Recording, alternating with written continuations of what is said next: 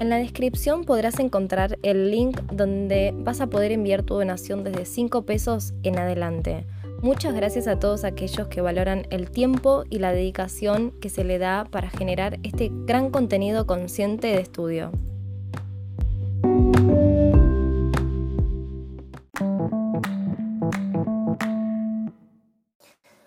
La pregunta sería, ¿por qué Akadosh Baruj manda al Mashiach en y no lo manda en Yom Kippur? Porque nosotros sabemos que Yom Kippur es para expiación de pecados, para expiación de transgresiones. Entonces, la respuesta es la siguiente. La Torá nos dice que cuáles transgresiones podían ser subsanadas, estas dos. Esta tercera transgresión, que es la más grosa, que es la más pesada, que es la más grave, no había manera de sanarla. Yom Kippur, no sé si vos te acordás que hacemos la cancelación de promesas. Y yo te dije que la cancelación de promesas es porque uno prometió algo que realmente quería cumplir, pero cuando vino el momento, por H o por B, no se pudo. Entonces, ¿cómo se considera esa transgresión? Se considera como que tenés conocimiento, pero que no lo hiciste con intención. Entonces, la festividad de Yom Kippur realmente es para todo tipo de transgresión que no sea grave. ¿Por qué? Porque la Torah está escrito que ese tipo de transgresión no se puede subsanar. Entonces, Mashiach, si hubiera venido en Yom Kippur realmente, hubiera cubierto algunos pecados, no todos. Entonces hubiera quedado muchísima gente afuera. Y por lo, o sea, realmente casi todo el mundo hubiera quedado afuera, porque si te pones a pensar, eh, la mayoría, entre las 12 tribus que se apartaron, más todo lo demás, ¿sí? Entonces, ¿qué pasa? Tenemos a Mashiach en Pesach. Bien, entendemos lo de eh, las tres transgresiones. Entendemos lo del sacerdote. ¿Qué vino a hacer? Subsanar. Me hizo real sacerdocio. ¿Para qué? Para que yo tengo, si yo, eh, eh, si yo cometo alguna de estas dos transgresiones realmente, me hizo real sacerdocio para que tenga conexión directa. Listo, eso ya lo sabemos. Perfecto. Pero ¿qué pasa con la tercera? ¿Qué pasa con esta? Y acá voy a entrar en un momento, voy a entrar en un campo en donde ni hace falta que yo te lo explique, ni hace falta que te meta un versículo. Lo único que te voy a decir es lo siguiente. La para allá, la para allá de la semana de Pesaj se llama salud. Metzora. No sé si te acordarás de esa clase que hace un montón hablamos. Acá entro en un campo y presta atención, por favor, porque esto es impresionante. Déjame ver, a ver si me olvidé algo. Bien, y acá entramos en este campo. No sé si te, habrás, si te acordarás de la clase que vimos acerca de Metzorá, pero casualmente la semana de Pesach, en donde nosotros dijimos que vino Mashiach, perdona los pecados porque realmente nos hace real sacerdocio, nos hace eh, completar la Torah, sí, nos hace completar, porque estas dos ya podíamos subsanarlas con un sacerdote, nos hizo real sacerdocio, y a través del pecado que él hace, perdón, a través de la entrega que él hace, nosotros podemos hacer perdón de nuestros pecados. Perfecto. Ahora, vemos la para allá de la semana de Pesach y se llama Metzora. ¿Qué quiere decir Metzora? Metzora quiere decir lepra. Qué casualidad. Obvio que las casualidades no existen. Metzora, que es la para allá de la semana de Pesach, quiere decir lepra. Y Dijimos anteriormente que Metzorah, de la palabra Metzorah, deriva la palabra Motzira. Esto lo repito porque estamos estudiando, pero si no, ya sabemos que no se repite. ¿Qué es esta palabra? Es divulgación.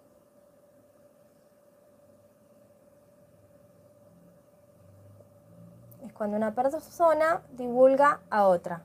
No solamente que está en chusmerío, sino que también la divulga, le hace un mal. Bien, si vos no te olvidaste, en una de las clases que eh, hablamos primeramente hace como un año y medio atrás, dijimos que la divulgación, en un versículo bíblico de Éxodo, ya te digo, 23.7, habla de que toda la parte de Éxodo 23, 24, 25, 26, 27, habla de todo eso. Habla de que la divulgación es contado como muerte. Yo divulgo a mi hermano y en el mundo espiritual a mí se me juzga como que estoy asesinando y no matando. ¿Y por qué no matando? Vamos a explicar lo siguiente. El sexto mandamiento dice no matarás. Pero los estudios de Torah cuentan, los maestros de Torah cuentan, que es como que está mal expresado eso. Porque matar habla de matar por necesidad. Por ejemplo, matar un animal para comer. Actualmente, si eso se juzgaría, entonces estaríamos todos mal, porque aquellos que matan para que podamos comer, ellos matan y nosotros somos eh, tan parte como ellos, ¿no? De matar. Entonces ellos cuentan que esa palabra matar se refiere a o matar a un animal o matar por defensa propia.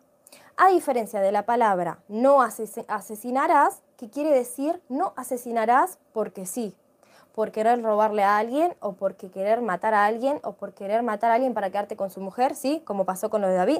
Bueno, entonces ellos dicen que no es no matarás, es no asesinarás. Entonces, ¿qué pasa?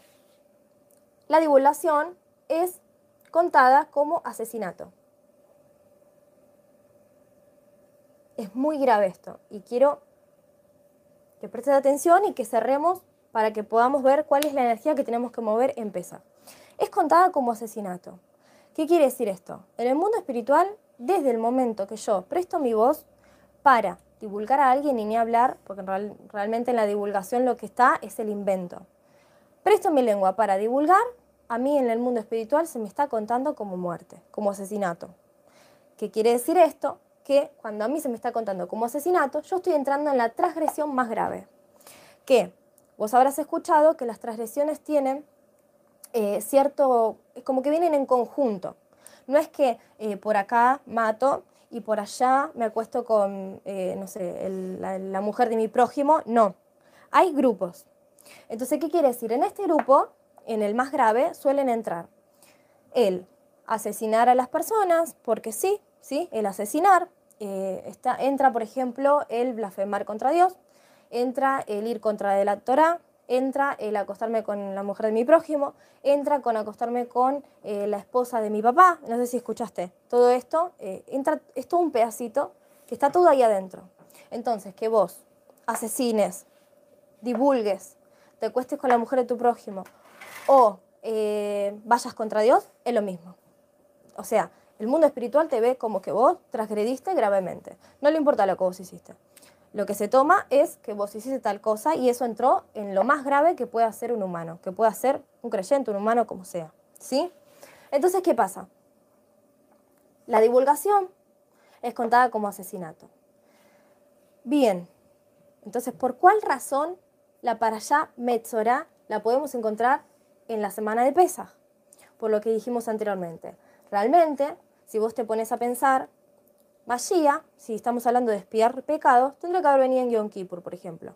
Pero no, porque en Yom Kippur no entraban las tres transgresiones. En cambio, en Pesach estamos hablando de una liberación del pueblo, de un pueblo que era rebelde, de un pueblo que realmente se dijo desde un principio que era duro de servir, o sea, esa es la bondad que se remarca en Akadosh Baruj Con mano fuerte los sacó sabiendo cómo eran, sabiendo cómo realmente era ese pueblo de rebelde, pasaron unos días, hicieron un becerro, o sea, eh, estamos hablando de gente humana, gente normal, ¿no? Gente, digamos, que eh, eh, flashea, digamos, espiritualidad y, no es, ¿sí? Entonces, ¿qué pasa? Semana de pesa, Metzora. Metzora, lepra. Está, tiene una derivación con qué? Con la divulgación. La divulgación, ¿cómo es contada? Con muerte y asesinato.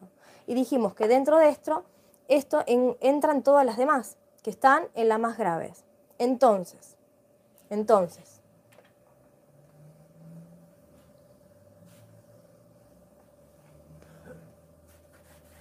cuando nosotros hablamos de un salto de conciencia en Pesaj,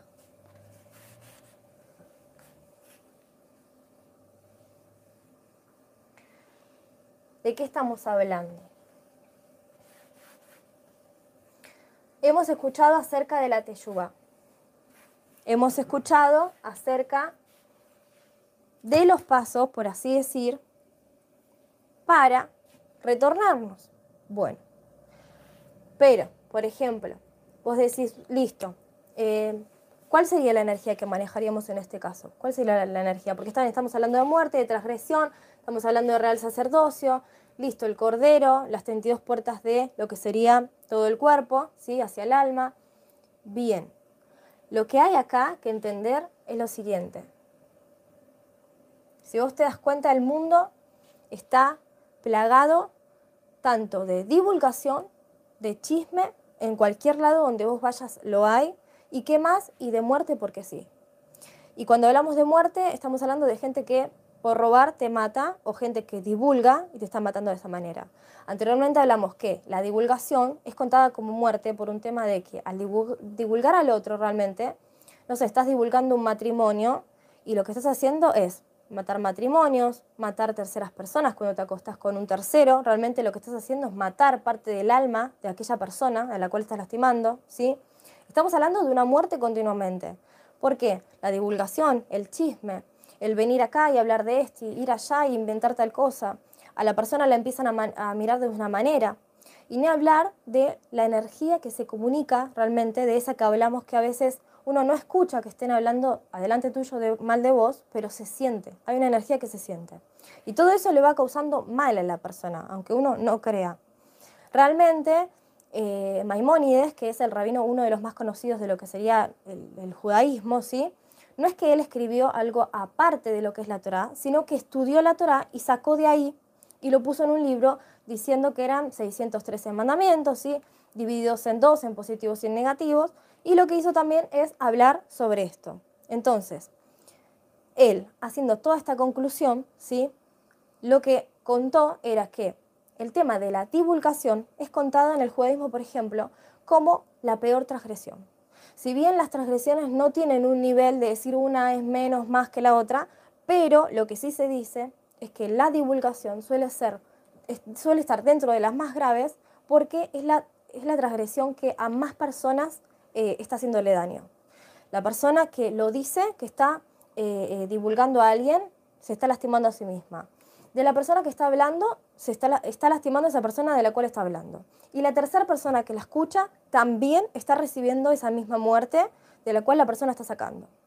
Y ni hablar de todos los hijos y las personas que tiene alrededor de su hogar, que también están viviendo en esa misma atmósfera de la cual terminan sufriendo todo aquello que la persona que es chismosa o que está en el medio de chisme en el medio de toda esta cosa de hablar de acá, de hablar allá, también sufre. Entonces, cuando nosotros vemos toda esta conexión, ¿sí? Porque nosotros podemos entender que Mashiach vino, sí, porque las doce tribus, porque eso en realidad lo entendemos después, lo de las doce tribus. Pero uno puede decir, sí, claro, Mashiach vino para la salvación del mundo y murió por mis pecados y todo, pero no entendemos, tenemos que entender sí o sí lo que dice la Torah. ¿Por qué? Porque hay algo que se estudia en los estudios de Torah, y es que lo que está decretado no se puede anular. ¿sí? No sé si vos viste eh, en Purim acerca de lo que se escribió, ¿sí? Eh, el rey escribió algo a favor del enemigo, cuando después las cosas se dieron vuelta, no pudieron realmente eh, anular eso, porque él le dijo, no se puede anular. Lo que hicieron fue darle la vuelta y ponerle otro sello, ¿sí? O sea, poner un decreto encima de otro. Pero lo que suele pasar en la Torá es que lo que está escrito, lo que Akadosh Baruj dijo, no se puede anular. Es un decreto divino. No se puede hoy estar poniendo la semilla y que mañana salga y sea un árbol y mañana haciéndolo al revés. No, es una codificación que ya tiene el universo, que ya Akadosh Baruj lo puso de esa manera. Entonces no se puede. De lo cual, es por eso que recién ahí se entiende que Mashiach jamás, nunca jamás pudo venir a anular lo que serían las instrucciones. ¿sí?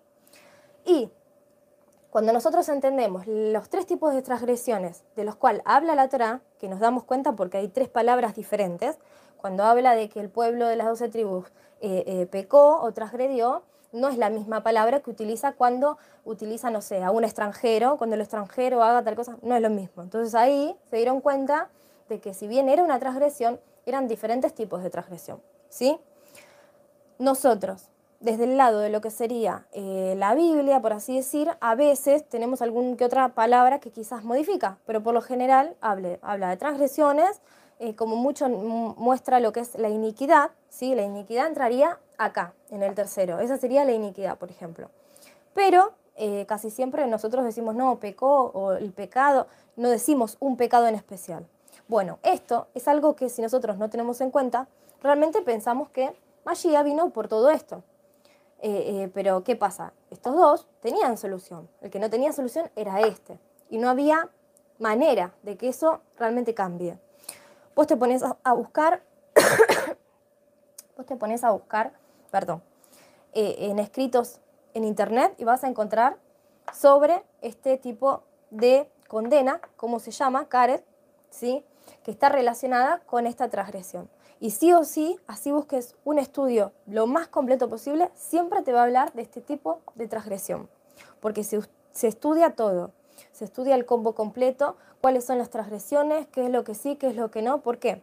Porque por cada una de esa transgresión había una ofrenda diferente que se presentaba. Entonces, no era que pasabas todo así desapercibido. Bien, entendiendo eso, bajando a las 12 tribus, viendo cómo fueron estirpadas, porque realmente las 12 tribus, las 10 tribus en realidad, las que se dividieron, fueron dispersas por todos lados, porque realmente cometieron esta transgresión, que fue la que no tiene, la que no tiene para la Torah solución, hasta que vino Mashiach. Por eso Mashiach termina siendo la esperanza, la luz, eh, la salvación para todos, porque no había manera. Y, cuando hablamos de muerte, no estamos hablando de una muerte que hoy te morís y listo, chao. No, estamos hablando del mundo venidero. Nosotros le llamamos vida eterna, ¿sí? Más o menos como para que entendamos este punto. Bien, viene Mashiach, empieza.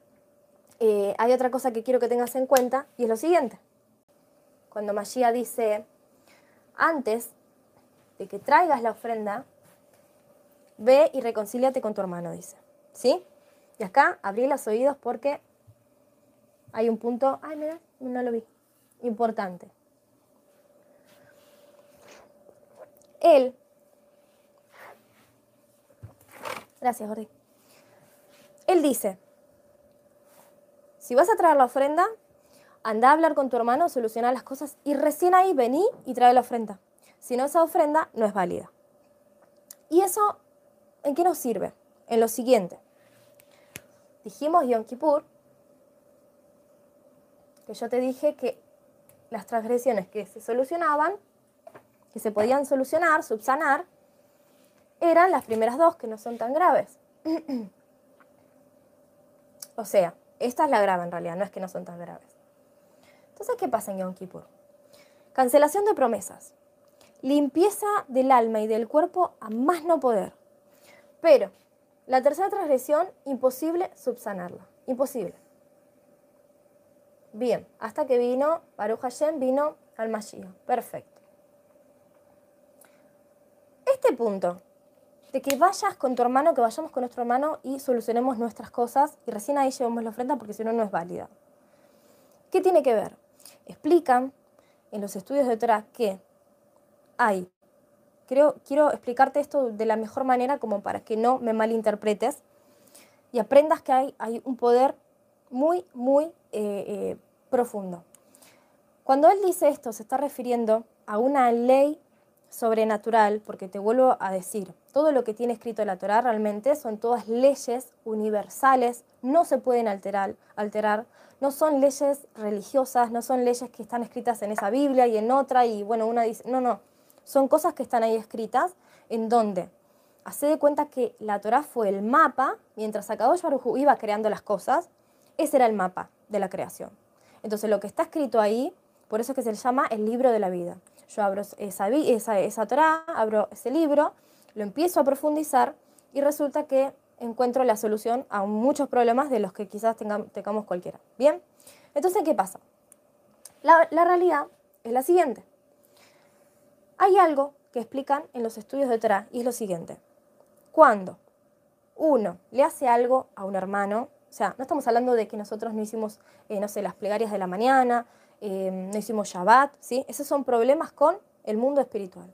Ahora, hay problemas con el mundo eh, del otro, hay problemas con la otra nación. Las naciones realmente son los creyentes. Cuando dice irás a todas las naciones, realmente lo que está hablando es de una persona, ¿sí? Para que vayas como entrando en el tema ese de que cuando dice irás a las naciones, realmente lo que está diciendo es cada uno de nosotros somos una nación, ¿sí? Somos un árbol de la vida. Entonces, ¿qué pasa? Cuando yo le causo algo a mi hermano, o mi hermano me causa algo a mí, ¿sí? Vos quizás crees que hay que pedirle perdón al Eterno y hay que solucionar problemas con él, pero no. La realidad es que sí, algo hicimos lógicamente porque en el otro está eh, eh, la chispa divina que corresponde a cada uno. Es como dicen, se lo haces a él, me lo haces a mí. Bien. Pero ¿qué pasa? Esta ley sobrenatural dice que cuando yo le hago algo a mi hermano, realmente es él quien me libera a mí de ese pecado. ¿Viste cuando él dice perdona para ser perdonados? Cuando Magia dijo perdonen para que sus pecados les sean perdonados? Bueno, ahí está hablando de otro tipo de pecado.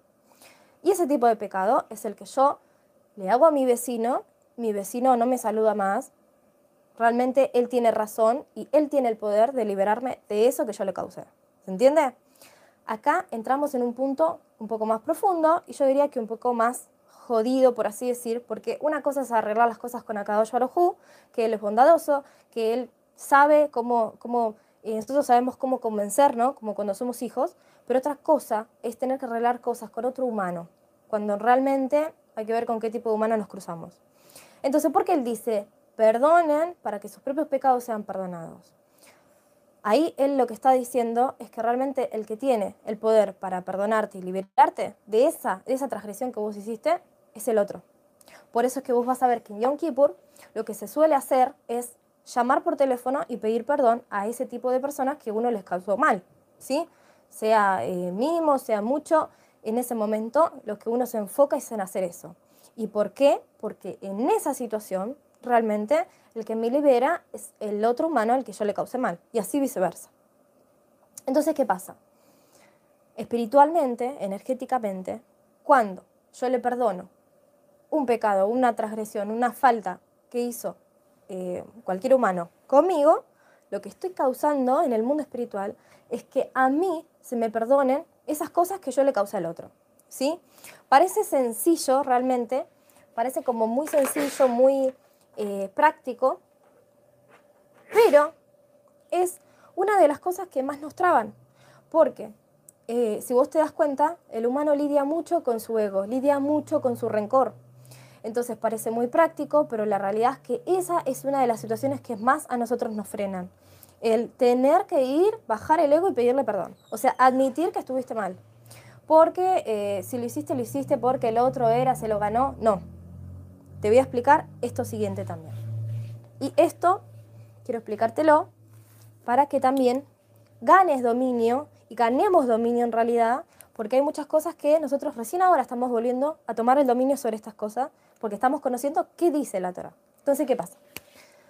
Una cosa es, viste, cuando uno dice, dejáselo, que Dios le pague, o Dios lo haga, o Dios lo saque, o Dios, bueno. Cosa es la ley sobrenatural, que yo no la manejo, la maneja el sistema que creó Akadosh Baruj que es el boomerang. El boomerang es lo que a cada uno de nosotros nos regresa, ¿sí? Yo doy tal cosa, me vuelve tal cosa. No puedo pretender, ese es el dicho, ¿no? De lo que sembramos, cosechamos. Ese es el boomerang que nadie ni nada puede alterar, porque es un sistema que creó Kadosh Baruj que está en la Torah y que no hay nada que lo pueda alterar. Ahora, cuando uno dice, y esto tiene que ver con lo que acabo de hablar, cuando uno dice, eh, no, me hizo tal cosa, me hizo tal otra, y no, esta persona me hace la vida imposible. Bueno, déjalo, sí, a Caballo Barujú se encargue, sí se los dejo en sus manos. No está bien eso. O sea, está muy bien que vos dejes la situación en las manos, pero quiero explicarte la profundidad que tiene eso de dejárselo en sus manos. Posiblemente te habrás cansado de ver que la situación no cambia, o que pasó tal cosa, o que eh, a veces nos metemos en oraciones profundas y realmente a Kadosh Baruj es muy bondadoso. Pero, ¿por qué? Porque somos niños. Porque el adulto, el que tiene conciencia, va a saber que realmente tiene una autoridad para poner límites. Y el adulto y el que tiene conciencia y el que conoce las leyes espirituales va a saber que el hombre, así como fue creado, aparte eh, no vamos a profundizar de todo el poder y demás, pero el hombre, así como fue creado realmente, se le entregó dominio. ¿Y dominio para qué? para que eh, pueda dominar sus emociones y pueda dominar eh, qué consume y pueda dominar cómo trata a los demás y pueda dominar, no sé, la angustia, las emociones. No, también para que domine con quién se junta, a quién deja entrar a su casa, con quién comparte, eh, em, no sé, quién, quién deja que lo afecte emocionalmente, ¿sí? Guardame un momento.